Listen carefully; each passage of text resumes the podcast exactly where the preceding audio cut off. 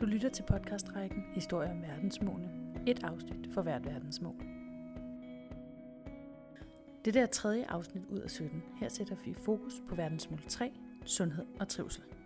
Alle podcast er optaget foran et live publikum med to eller flere oplægsholdere. Podcasten er udgivet af Nyt Europa i samarbejde med Global Fokus og magasinet 360 grader. Og afsnittet modereres af redaktør Louise Stisgaard Nissen.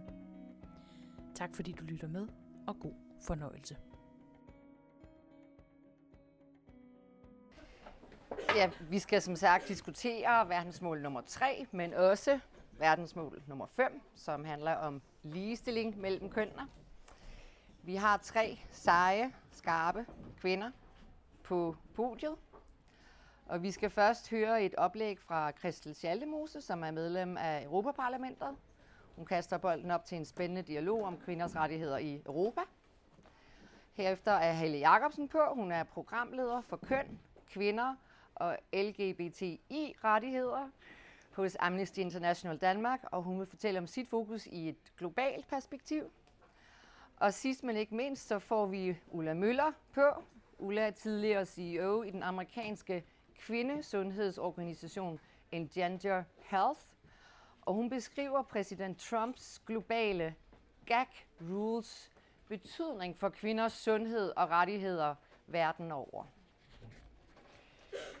Først så vil jeg give ordet til øh, Christel Schaldemose, og hun vil føre os fra datid til nutid til fremtid. For nok arbejder danske civilsamfundsorganisationer for retten til abort i det globale syd, men der er også kritikere inden for europæiske rækker. Vi skal ikke længere væk end til Polen og Irland, hvor der er stærke modstandere af fri abort. Ordet er dit, Christel. Tak for det, og øh, tak for, at I laver sådan et herligt arrangement her den 8. marts. Det er en vigtig dag for kvinder, men det er også en vigtig dag for verden. Og jeg er rigtig glad for at kan få lov at være med til at diskutere udviklingsmålene øh, sammen med jer. Det er en god vinkel på det her med ligestilling. Øh, at der også stadigvæk er problemer med ligeløn og pension og alle de her ting, og det er også vigtigt at holde fast i, men det er også godt at have et lidt bredere perspektiv, og det synes jeg faktisk, det her med udviklingsmålene er. Jeg har siddet i Europaparlamentet i øh, 11,5 år, øh, og jeg arbejder ikke specielt meget med det sådan mere globale, og jeg arbejder heller ikke specielt meget med, med ligestilling, men når man sidder i Europaparlamentet, og det er en af de ting, som jeg synes er, er mega fascinerende, så er det, at man kan simpelthen ikke undgå øh, at forholde sig til hverken menneskerettigheder eller kvindespørgsmål. Altså, hvis man kun beskæftiger sig med dansk politik herhjemme, så kunne man sagtens overhovedet undgå at forholde sig til det.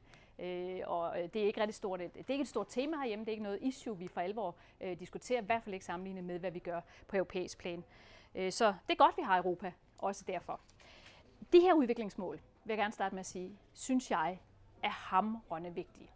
Vi ved også godt alle sammen, at vi ikke når i mål i 2030 med de øh, mål, der er sat op her. Vi har ikke afskaffet fattigdom i verden i år øh, 2030, som er målenes hensigt. Men i bund og grund er det heller ikke det aller, aller vigtigste. Det er, at vi sætter nogle mål op og er villige til at arbejde i retning af dem. For vi ved, når vi sætter mål op, så bevæger os vi i den, i den rigtige retning. Og det har også haft en betydning for os på europæisk plan.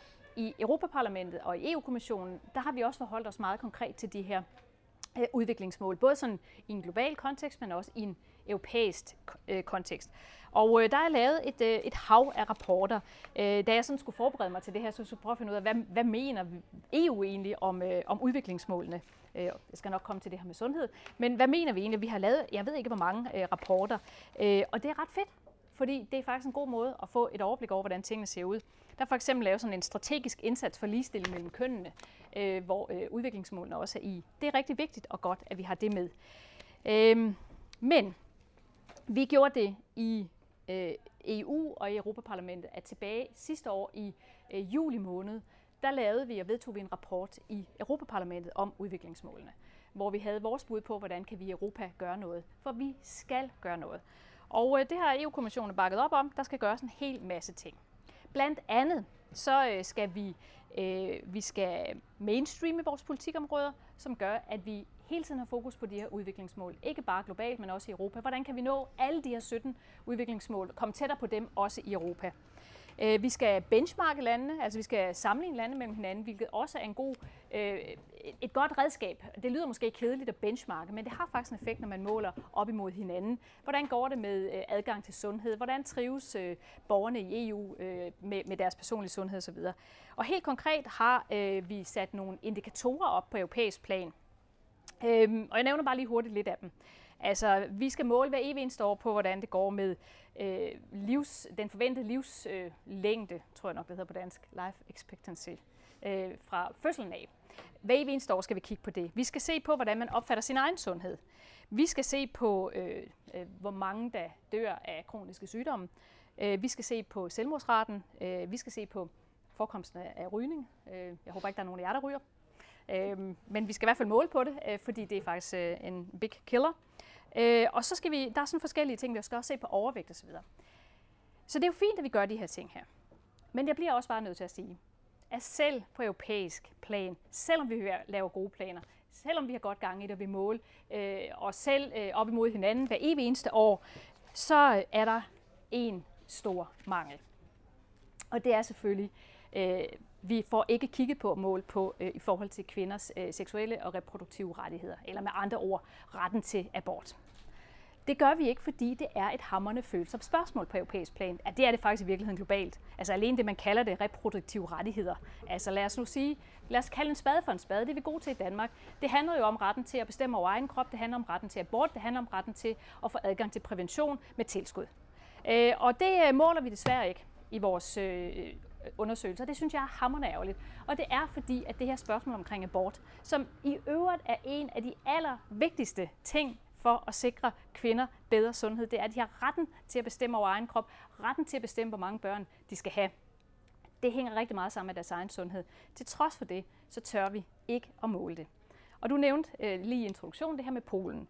Det er et meget godt eksempel på det, fordi vi har rigtig mange europæiske lande, som på mange måder øh, gerne vil fællesskabet og gør en masse gode ting, og også måler op på, hvordan, øh, sker, hvordan øh, udvikler, hvordan får vi bekæmpet fattigdom og sådan noget ting. Det er rigtig fint, men når det kommer til abortspørgsmål, så er de, de her lande ekstremt katolske. Og meget, meget, meget, meget bange for at røre ved det her. Øh, og jeg vil, til, jeg vil ovenikøbet gå så vidt som til at sige, at i nogle lande, så er der ikke bare stillstand, så går det faktisk tilbage.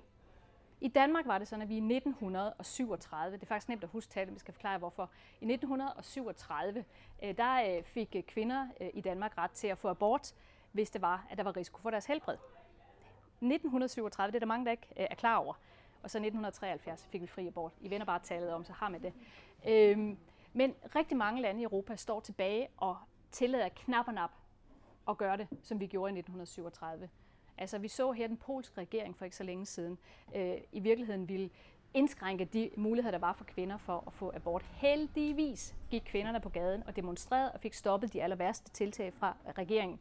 Men det interessante er, vi kæmper rigtig meget med at få øh, blandt andet Polen til at overholde EU's øh, regler, øh, sådan i almindelighed med øh, retsstatsprincipper og den slags. Øh, og det havde vi så en afstemning om i sidste uge i Europaparlamentet. Og bare for at vise jer, hvor øh, alvorligt det egentlig står til med at ture og sige sandheden og kalde en spade for en spade. Nu skal jeg lige finde formuleringen. Jeg var faktisk lidt øh, rystet over det. Vi skulle stemme om, øh, udover at vi skulle kritisere Polen, for der er alt mulig grund til at kritisere Polen for ikke at overholde menneskerettighederne og, øh, og retsstatsprincipperne, så var der også en diskussion om, hvorvidt vi skulle bemærke det her spørgsmål omkring, at kvinders ret til abort faktisk var i fare. Øh, og, og, og, og i virkeligheden bare at nævne sådan noget som, at øh, øh, altså, having regard to the uh, marches held on March uh, January uh, on, on January uh, 17, uh, 2018. Altså bare det bemærker, at der var en demonstration i januar 2018. De her ændringsforslag, de blev stemt ned i Europaparlamentet. Så der var lang vej nu. Jeg tror, at en væsentlig forudsætning for, at vi kommer i mål med mål 3, sundhed og trivsel, øh, det er, at vi giver kvinder ret til at bestemme over egen krop, og dermed også retten til abort og retten til øh, at få adgang til prævention, også med tilskud, og skulle da også, og undskyld jeg banner, det bliver vist ovenikøbet optaget, undskyld jeg banner, men også i Europa. Vi skal sikre os, at øh, borgerne har ret til det. Det følsomme element, dilemmaet i det her, det er, hvis vi nu siger, jeg kunne godt have lyst til at sige, at EU skulle lovgive omkring det her, og give kvinder rettigheder til abort. Fordi vi er rigtig gode til at give en hel masse rettigheder på mange andre områder. Men hvis vi skulle lovgive om det, hvad så hvis, at vi lige pludselig fik et katolsk flertal i Europaparlamentet og i ministerrådet, som så i virkeligheden ville ændre lovgivningen, så alle dem, der allerede havde ret til fri abort, fik den fjernet. Det er mit store dilemma i det her. Hvordan sikrer vi på den ene side at løfte de her spørgsmål og retten til fri abort for kvinder, uden at vi risikerer, hvis vi først ligger den beslutningskompetence på europæisk plan, at vi underminerer det, i fald der kommer et andet flertal. Og så kan man sige, at det sker ikke. Hmm. Jeg tror måske Trump og alt muligt. Jeg tror, man skal være lidt varsom med at sige, at det ikke sker, heller ikke i Europa.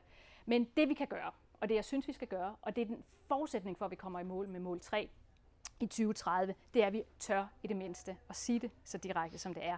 Vi skal sørge for, at der er adgang til abort, vi skal sørge for, at der er adgang til prævention. Og det gode ved EU, det er så, at vi har det, der hedder fri bevægelighed. Og det betyder faktisk, at kvinder fra Polen, som, øh, og fra Malta og fra Irland og fra så mange andre, øh, undtagen Italien, det er et katolsk land, de har faktisk fri abort, øh, men hovedparten af de andre katolske lande har det ikke. Men vi har noget, der hedder fri bevægelighed, og det gør, at vi heldigvis kan rejse ud fra vores eget land og få abort i et andet land, for man har nemlig ret til at blive behandlet i et andet medlemsland. Så om ikke andet, så har vi den. Men det er bare for at sige, at jeg synes, at det er helt afgørende for at nå i mål. Det er fint, at vi måler på alle de her ting, og det er fint, at vi sørger for at sikre, at der er adgang til sundhedsydelser og den slags. Men hvis ikke vi tager fat i det, der er det helt grundlæggende, helt kernen i at sikre øh, kontrol over egen sundhed, og dermed også, hvor mange børn man vil have, det, øh, det skal vi have løst, og vi skal turde tale om det vi skal ture og nævne det. Men der er det dilemma, fordi hvis jeg begynder at kræve det, hvad så den anden vej, hvis der er så nogen, der kommer og kræver, at jeg ikke skal have retten til at have det, eller I ikke skal have retten til at have det i Danmark. Så det er et regulært dilemma, men jeg tror på, at det allerbedste, det er at tale ud åbent, ærligt om det her. Vi forlanger af alle kvinder over hele verden, og ellers når vi ikke i mål mål 3. De skal have ret til at bestemme over egen krop, og dermed få ret til abort, hvis det er det, de vil, og adgang til prævention. Kun på den måde kan vi nå i mål med mål 3.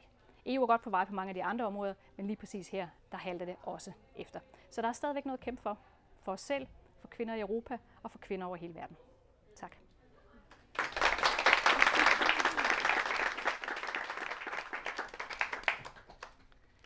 Tak til Christel Schaldemose. Meget klart og øh, virkelig øh, ja, en, en skarp øh, tegning af Europas øh, udfordringer på det her felt.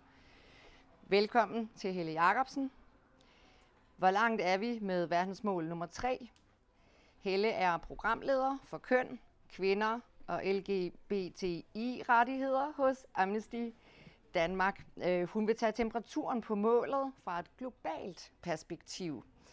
Helle har været ved roret som kampagneleder, da den danske afdeling satte fokus på den globale Amnesty International kampagne My Body, My Rights. Og hun vil tage os fra Irland, Polen, til Uganda og tale om, hvordan kan vi sikre, at kvinder verden over får lige og reproduktive rettigheder. Ordet er dit, Helle. Tusind tak. Hej alle sammen. Øhm, jeg fokuserer meget på øh, det, der under mål 3 handler om kvinder og LGBTI-personer. Øhm, så det er ligesom det perspektiv, jeg vil tale ud fra.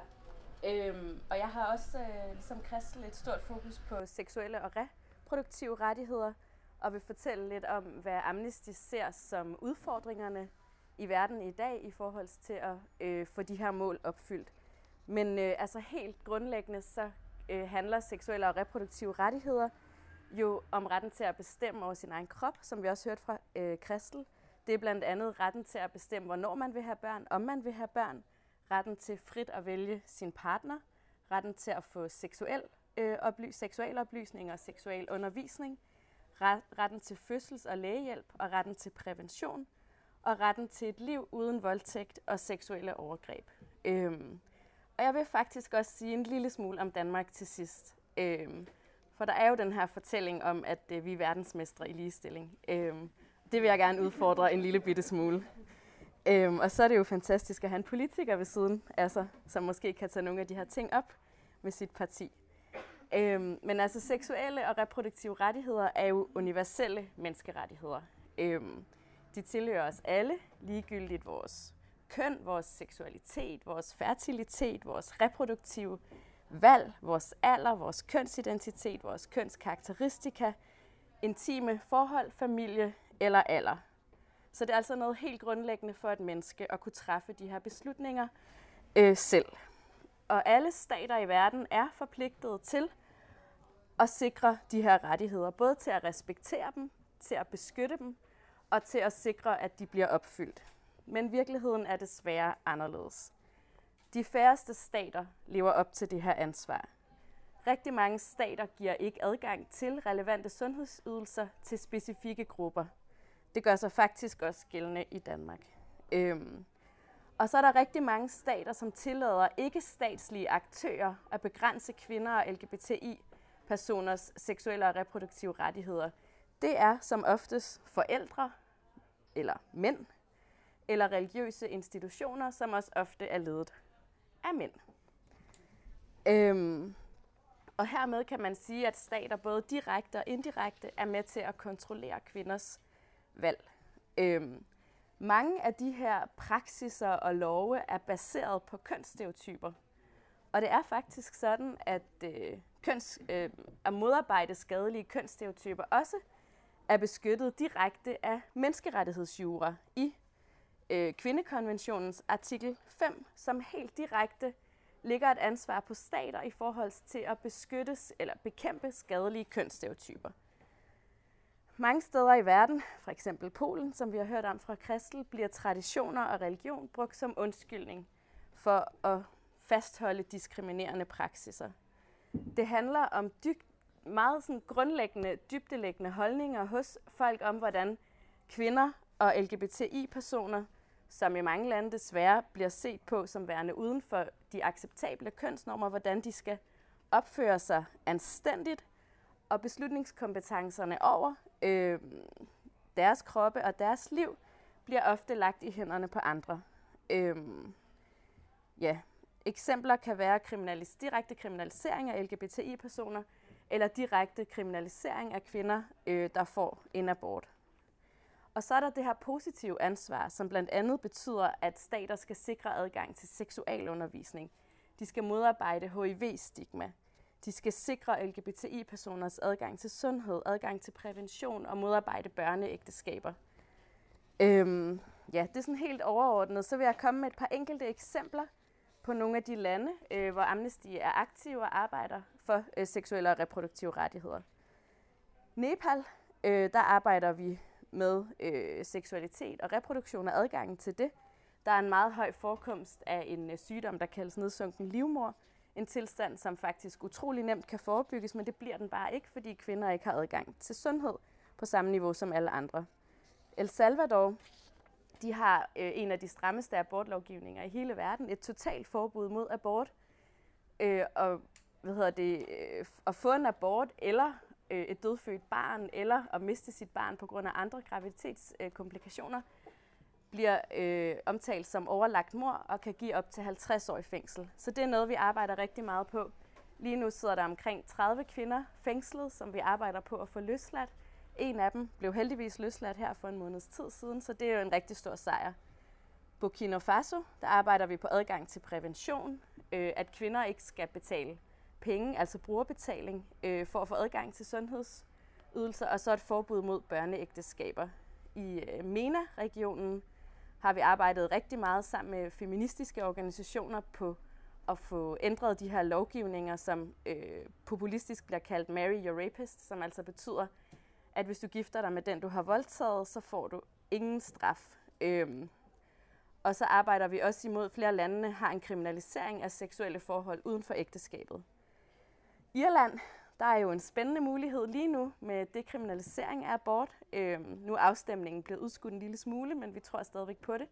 Der ved jeg, at Danmark har været rigtig aktiv. Øh, ambassadøren var ude med en statement for nogle måneder siden. Uganda, der arbejder vi rigtig meget på adgang til sundhedsydelser for LGBTI-personer. Sammen med LGBTI-organisationerne dernede, og faktisk arbejder vi på det projekt meget konkret. fordi vi har øh, et samarbejde med to af de store organisationer, blandt andet hjælper dem med at træne læger, fordi sådan som det er lige nu, er der kun én klinik for LGBTI-personer, og den opererer ligesom lidt under jorden, så det er super vigtigt at sikre nogle LGBTI-venlige læger på de officielle hospitaler. Ja, Danmark. Altså. jeg skal nok gøre det kort, men jeg kunne godt tale om det her i flere timer. Øhm, jeg vil nævne øh, særligt tre områder, øh, hvor der faktisk er store problemer med både mål 3 og mål 5 i Danmark. Transkønnets adgang til sundhed, det er noget Amnesty har arbejdet på i mange år, selvfølgelig sammen med en masse seje transaktivister og LGBTI-organisationer. Øhm, der er stadigvæk diskrimination i adgangen til sundhed. Det er utrolig svært for transpersoner at få adgang til livsnødvendige hormoner og operationer. Som I sikkert har hørt indtil 2017, var det en psykiatrisk diagnose at være transkønnet, hvis man øh, skulle have adgang til sundhed. Det blev ændret. Men hvis der ligesom ikke følger nogle rettigheder med, så forbliver det en øh, symbolsk beslutning. Vi har arbejdet tæt med Sundhedsstyrelsen om det her, og øh, ja, lad os sige, de er lidt svære at rykke på det her punkt. Øh, men vi fortsætter selvfølgelig. Man skal stadigvæk igennem en lang udredning, som minder meget om en psykiatrisk udredning stadigvæk, selvom den bliver kaldt noget andet, for at få adgang til noget så simpelt som hormoner. Så det er stadigvæk et stort problem øh, i Danmark. Så har vi for nyligt udgivet vores første rapport som Amnesty International om øh, interkønnet, det vil sige personer, som er født med øh, biologiske kønskarakteristika, som ligger uden for det, man normalt definerer som mand og kvinde. Det kan være vari- variationer i hormoner, eller i øh, kromosomer, eller øh, ydre eller indre kønsorganer. Øh, I Danmark er det sådan, og i de fleste lande i verden, undtagen Malta, som er det eneste land i verden, der har et forbud mod at operere på små interkønnede spædbørn. Men altså også i Danmark bliver interkønnede babyer udsat for kønsnormaliserende operationer. Øhm, selvfølgelig et kæmpestort problem for deres sundhed. Det er irreversible, ikke akutte operationer, som giver de her børn både fysiske og psykiske men resten af livet. Og den eneste grund til, at man opererer i de tilfælde, jeg vil sige 90 procent af tilfældene, hvor der ikke er en medicinsk grund, det er altså, at de skal ligne en stereotyp dreng eller pige. Det sidste, jeg hurtigt vil nævne, er voldtægt, som jo også er omfattet af seksuelle og reproduktive rettigheder. Der har vi altså i Danmark stadigvæk et kæmpestort problem øh, med kvinders retssikkerhed, øh, og derfor med deres ret til at bestemme over egen krop. Vi har cirka, ifølge det kriminalpræventive råd, 4.700 voldtægter og voldtægtsforsøg per år. Og i, i øh, 2016 faldt der 66 domme. Så det er jo altså fuldstændig absurd. Øh, det vil sige cirka, og der var cirka 700 anmeldelser, så det er cirka hver femte, der anmelder, som, øh, som, som, som får en dom. Øh, det er noget, vi faktisk lige er gået i gang med at kigge på inde hos Amnesty. Vi har lige gået i gang med at lave research på det her område og publicere en international rapport til september, hvor vi vil komme med nogle anbefalinger til regeringen, fordi det er altså ret vildt i et land som Danmark, at retssikkerheden er så lav på det her område. Øhm, så en af de ting, vi kigger på, er øh, Istanbul-konventionen, som er Europarådets konvention til forebyggelse af vold mod kvinder, som Danmark har ratificeret for et par år siden under den tidligere regering. Det er jo noget, vi er rigtig glade for.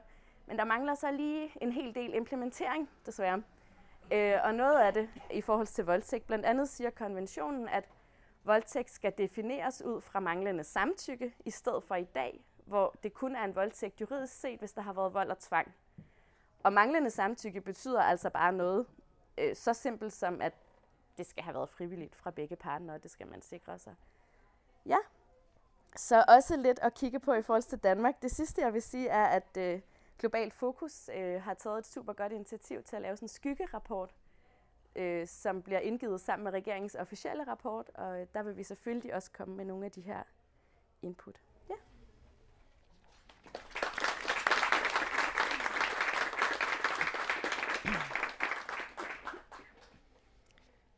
Tusind tak også for den, øh, de danske pointer, som jeg er sikker på kommer bag på mange, fordi som du siger, vi tror tit, vi er øh, verdensmestre, selvom det ikke altid er, er tilfældet.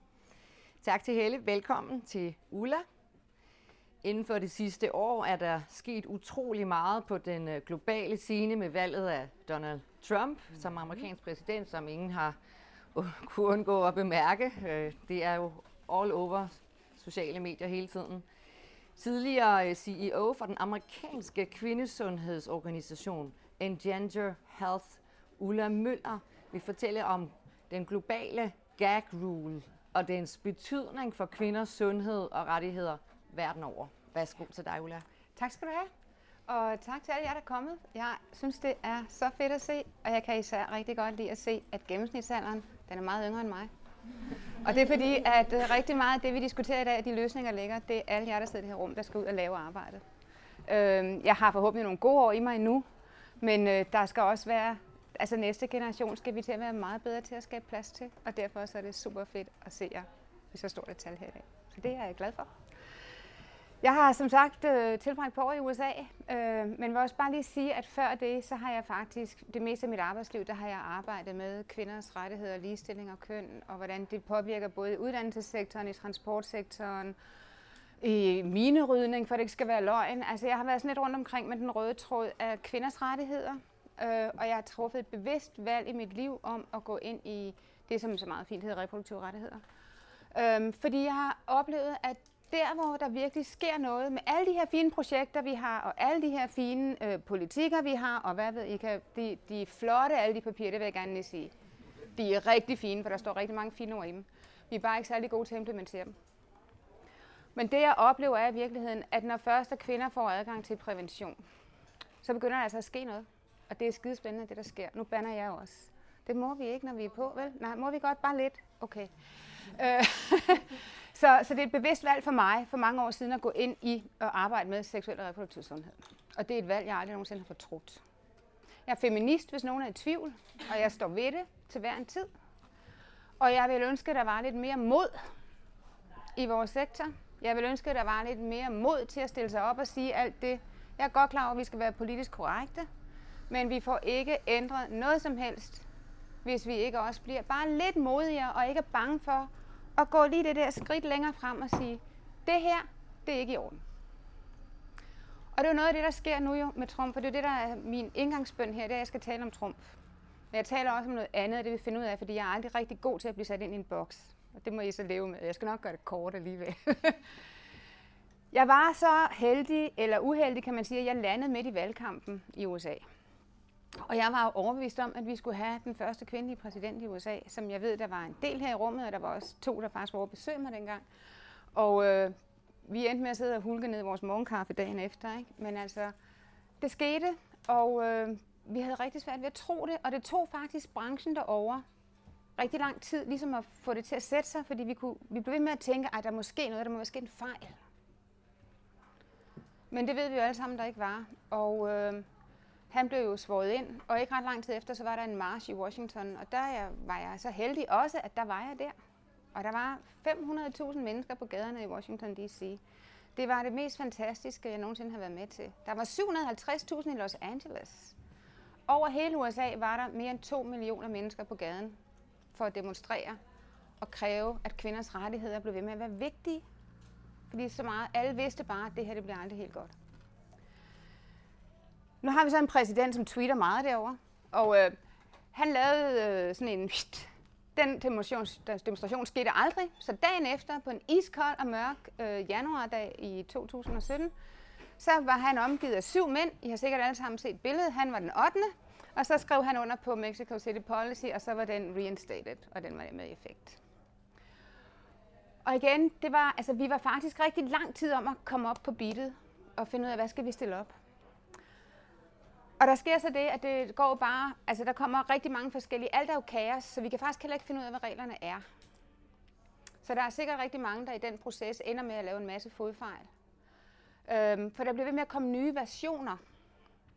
Og der er heller ikke nogen, altså de stakkels embedsmænd i USA, som jo gerne vil hjælpe, de anede simpelthen ikke, hvad for et ben de skulle stå på, fordi der var ikke nogen ledelse til at gå ind og komme med klare guidelines. De kom så i maj 2017, så det er faktisk fem måneder senere. Så kom den nye policy ud. Den bliver bare kaldt The Policy, så den hedder Protecting Life in Global Health Assistance. Men resten af i dag vil jeg bare kalde den The Policy, for det er meget nemmere.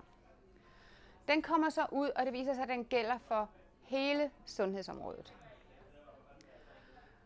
Det, der er vigtigt at forstå med det her, og nu tager jeg lige sådan i tre bidder, det er, at for nummer et, Global Gag Rule.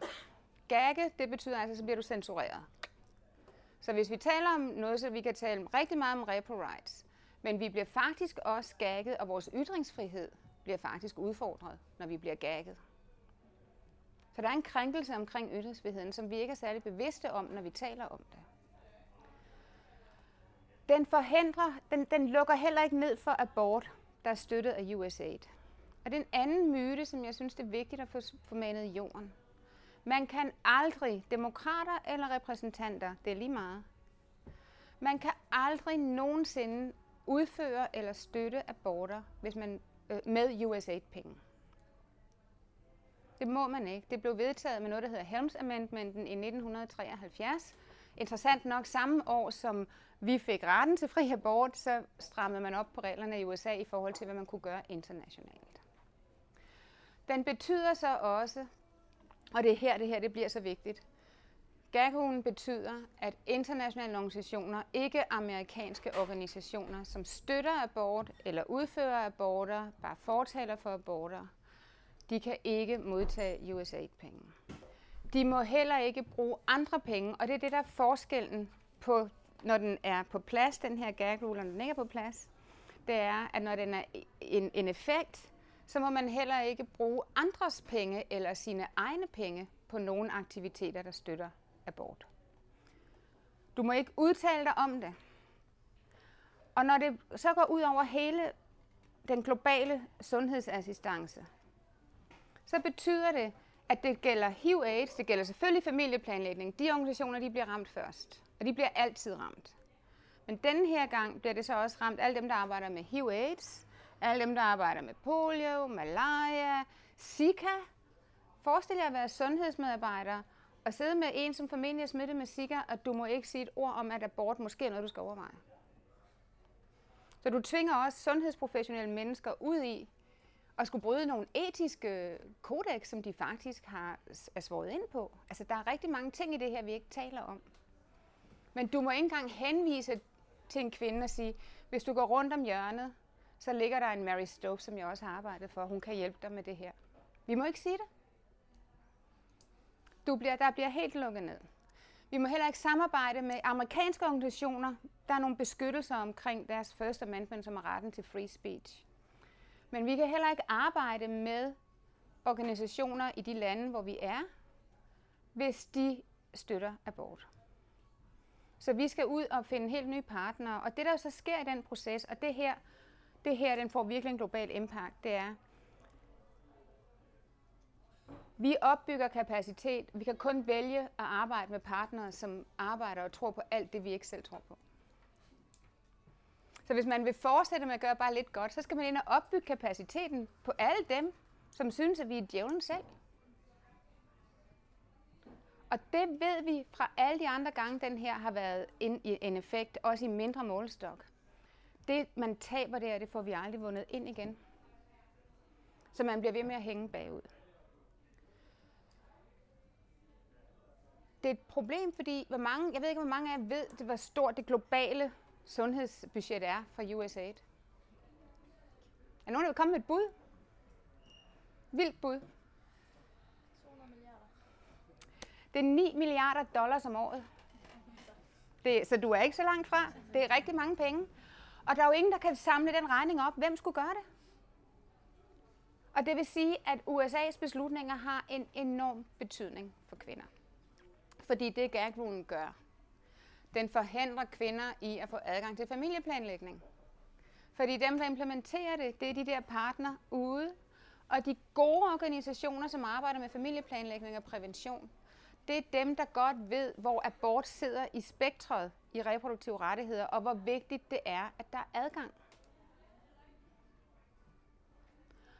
Alle bliver bange for at arbejde med noget. De, altså der, der, der sker også, der, folk får noget berøringsangst.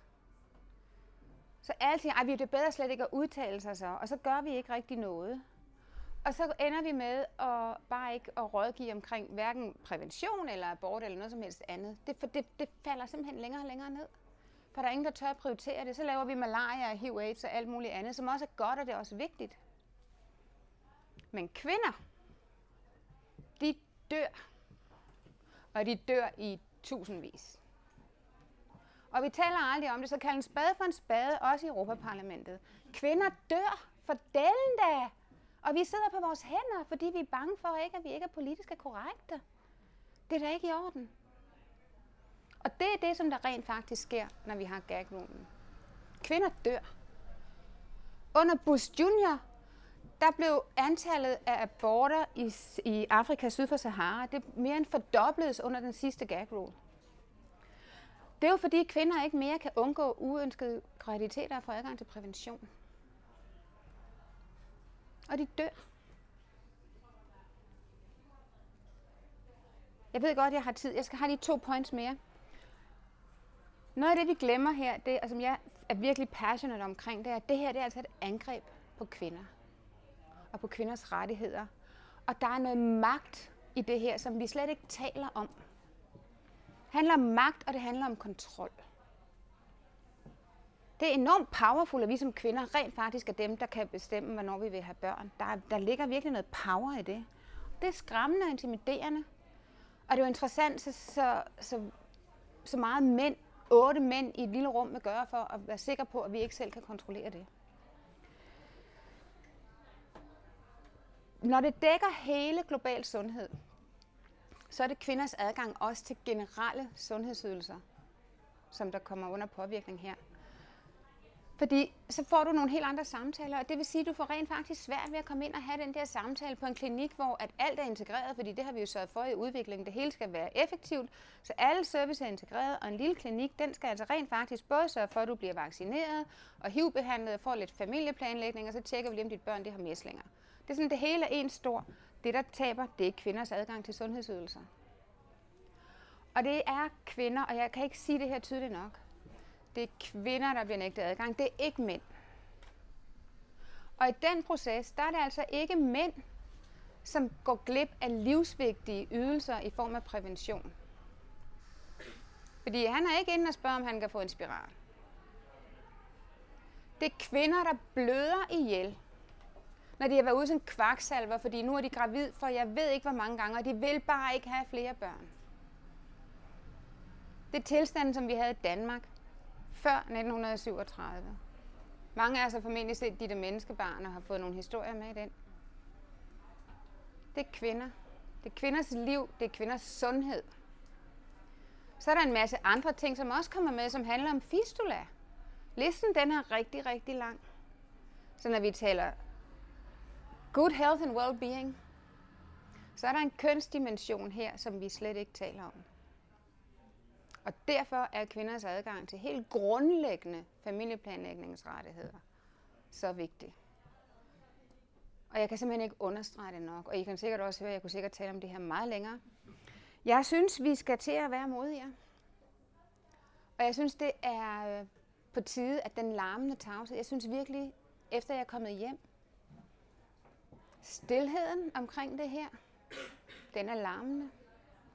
Så jeg håber, I laver en masse støj i aften, og giver sådan nogen som mig en masse inspiration til, hvad jeg kan gøre bedre, når jeg beslutter mig for, hvad resten af mit liv skal bruges på. Så tak skal I have.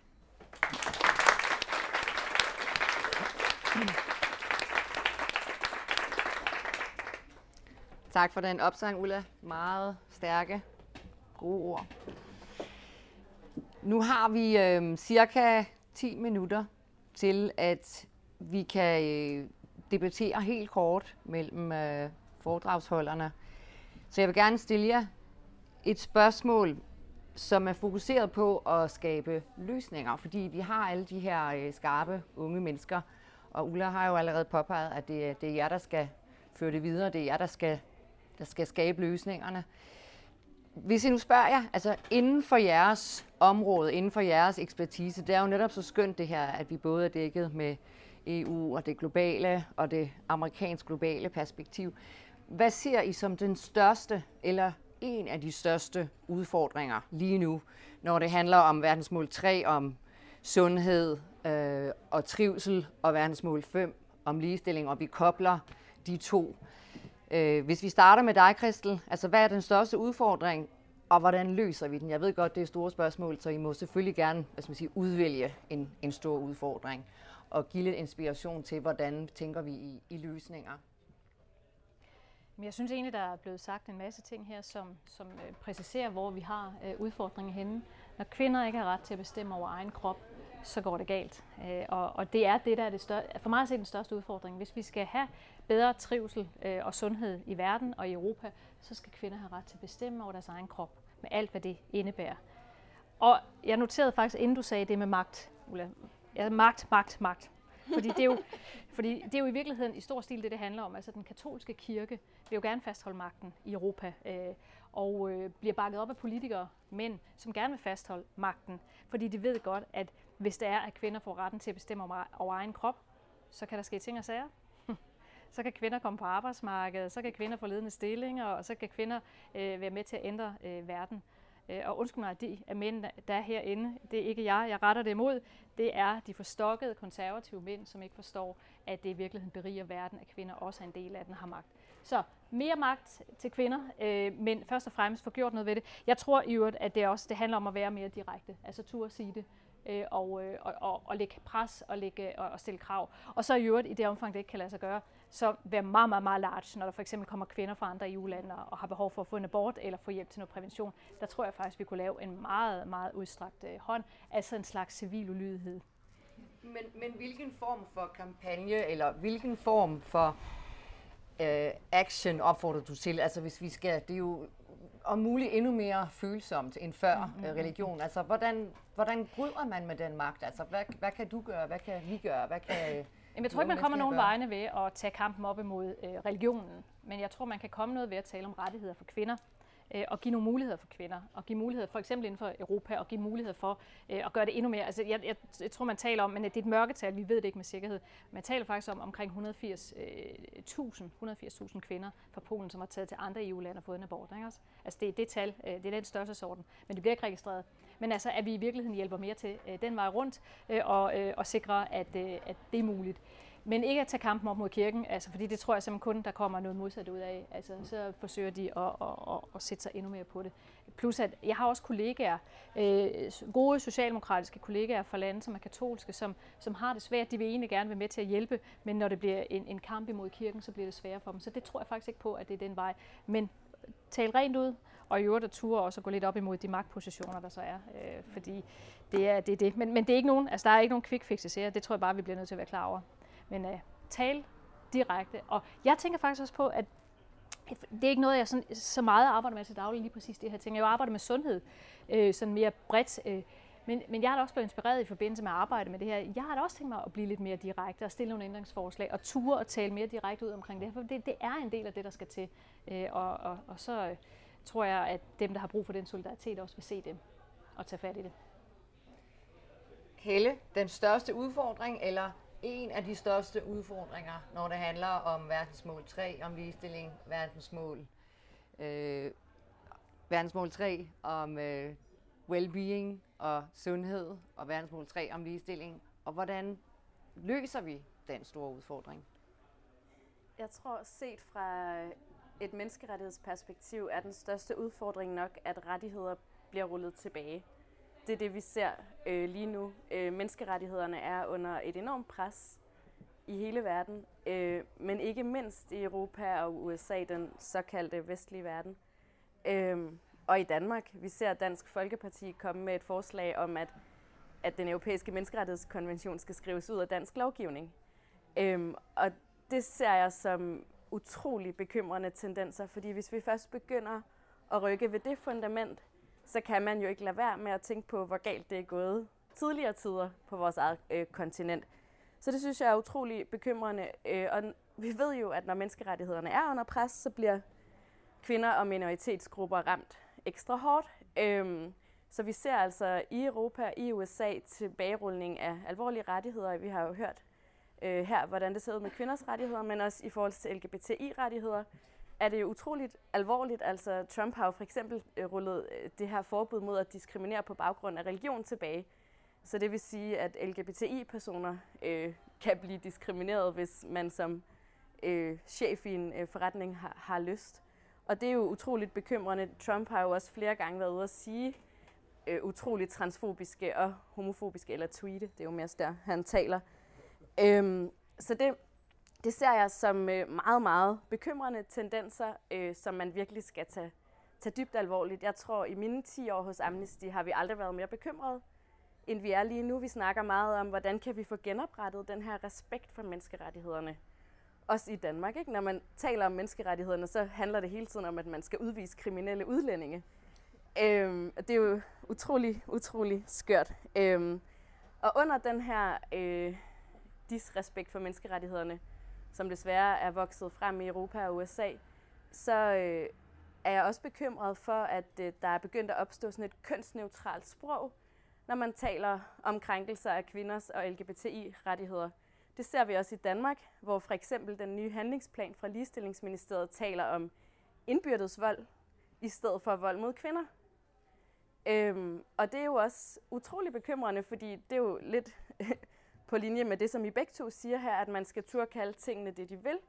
Vi ved, at 33.000 kvinder i Danmark bliver udsat for partnervold. Der var, hvis I har fulgt med for nylig i Danmark, den her rapport fra Ask Elklit fra professor på Syddansk Universitet, som sensationelt blev kørt ud med overskriften Kvinder slår mere end mænd.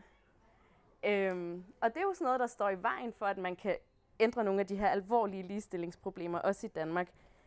Øhm, så jeg vil sige, ja, løsninger, løsninger er at støtte op.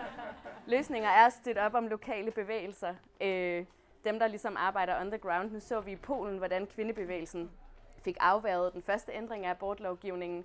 Vi har set Women's March, vi har set MeToo, som har bredt sig til hele verden. Så støtte op om aktivistiske, feministiske, øh, queer organisationer rundt omkring i verden, tror jeg er utrolig vigtigt, men også at vise solidaritet. Fordi det bliver sværere og farligere at arbejde for ligestilling og LGBTI-rettigheder. Altså som menneskerettighedsforkæmper, der arbejder på de her emner, er man meget sårbar. Virkelig øh, skarpe, både, både udfordringerne og løsningerne. Tak skal I have. Ulla, den største udfordring, øh, du må også gerne måske præcisere, jeg synes, det var utrolig interessant, ja. det du siger om, hvor vigtigt reproduktive rettigheder ja. er. Altså, hvad er din, hvordan fik du den overbevisning, øh, eller indsigt, eller realisering, og så også med løsninger? Ja. Altså, det interessante, og det her, og det her det er virkelig et interessant fænomen, ikke? det er, at øh, når man taler udvikling generelt og, og taler SDG, og sådan så taler alle folk altid om økonomi. Og det økonomiske argument har en enorm magt. Folk lytter. Så, og så ved vi jo, al evidens viser bare, at hvis kvinder får adgang til, og det er så velunderstøttet øh, i forskningen altså, og det er også det, der overbeviste mig, og så har jeg jo set det, jeg skal nok komme med et helt konkret eksempel, øh, det er faktisk, at øh, det, der kan få alle SDG'erne til at blive til noget, den, den mest effektive intervention, vi kan lave across alle 17 mål, det er at give kvinder adgang til prævention. Og det, har, og det har noget med økonomi at gøre, det har noget med klima at gøre, selvfølgelig også noget med befolkningstilvækst. Det har så mange parametre. Hvis, I vil, hvis der kommer en mail ud, så kan jeg give et link, hvor I kan gå ind og læse om, hvordan det her fungerer, i stedet for at jeg står og taler det igennem. Vi ved det, men lige når det handler om, om kvinder og prævention, så er det økonomiske argument, det er, here no evil. Vi kan simpelthen ikke trænge igennem. Og det gør, at vi er rigtig langt væk. Og det tror jeg, ikke kun for mål 3, men for alle målene, så er det, er det virkelig en opgave, vi har, det er at få det der argument til at sige, at det her argument er validt, det er så gennemtestet. Kan I så for delen sætte jer ned og høre, hvad vi har at sige til jer? Det tror jeg er vigtigt. Jeg tror, det er en af de største udfordringer, vi har. Man ved jo fra mange af de tidligere i, i udviklingsverdenen, at det, der sker, når man empower women, hvad er det, hvad er det gode danske ord for empower? Vi har ikke fundet det. Vi har ikke fundet det endnu. Okay, så når vi bruger det gode danske ord empower, når, når, når kvinder er empowered, så ved vi, at de træffer nogle andre beslutninger. Vi ved, at de sørger for, at deres børn bliver typisk bedre uddannet end dem selv, hvis de har mulighed for det. Vi ved, at de sørger for, at øh, de, de, de er mere tilbøjelige til at sætte deres lille microbusinesses op, og de sparer op, og de geninvesterer. Der er nogle ting, vi ved efter 50 år i udviklingsverdenen. Ikke? Og det, som jeg har oplevet, øh, det er, at det, som gør, at kvinder kan gøre det, det er, når de lige pludselig selv kan øh, bestemme, hvor mange børn de vil have.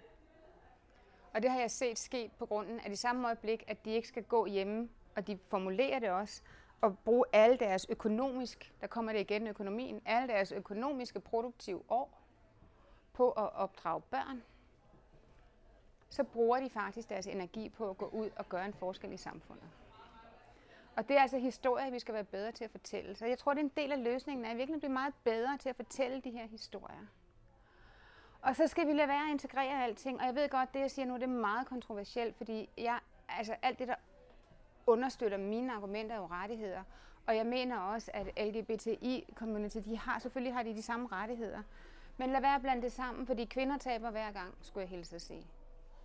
Og jeg er altså, min, min, jeg kæmper kvinders kamp her. Ikke? Lad os få noget fokus på det. Lad os, være, lad, os, lad os lade være at blande det sammen hele tiden. Det tror jeg virkelig er vigtigt. Og når vi taler generelt sundhed og well-being, så det der med, hvem det er, der ikke får adgang til sundhedsydelser, det er altså kvinder, fordi der er også undersøgelser, der viser, når pengene er små, så vælger kvinder, at deres mænd kommer til lægen først. Kvinder bruger faktisk ikke penge på lægebesøg. Og det gør altså, at kvinder de dør af noget så enkelt som en blindtarmsbetændelse, eller hvad ved jeg. Altså det er så enkelt. Det er så enkelt. Og så skrækkeligt. Og vi lukker øjnene for det. Og det er det største problem, vi har. Og jeg nævnte fistula før. Fistula betyder jo, at det, at det er de fattigste af de fattigste. Det er kvinder, der lever med fistula. De er udstødt de samfund, de kommer fra, og der er ingen, der rigtig gider dem. Der er en lille gruppe, der arbejder med fistula, men nå ja, altså, ikke? Det mest effektive middel til det, det er jo også familieplanlægning, fordi hvis en pige ikke behøver at blive gravid, når hun var 9, så har hun mindre chance for at få fistula, når hun føder første gang. Det er meget enkelt. Men vi taler ikke om det. Og hvis der er nogen, der ikke ved, hvad fistula er, så fang mig bagefter, så skal jeg med glæde forklare det. Så jeg tror, det er altså igen det der med at fortælle historierne og lade os sætte ansigter på. Det værste, vi har gjort for kvinder, og det her siger jeg med stor respekt for mødre, og især min svigerinde, som har født min dejlige næse, som sidder heroppe. Vi er blevet reduceret til mødre, og det siger jeg med kærlighed, men vi er altså meget mere end mødre. Det handler altså om at være kvinder og hele mennesker, og det skal vi lige huske. Tusind tak for ordene. Virkelig skarpe pointer.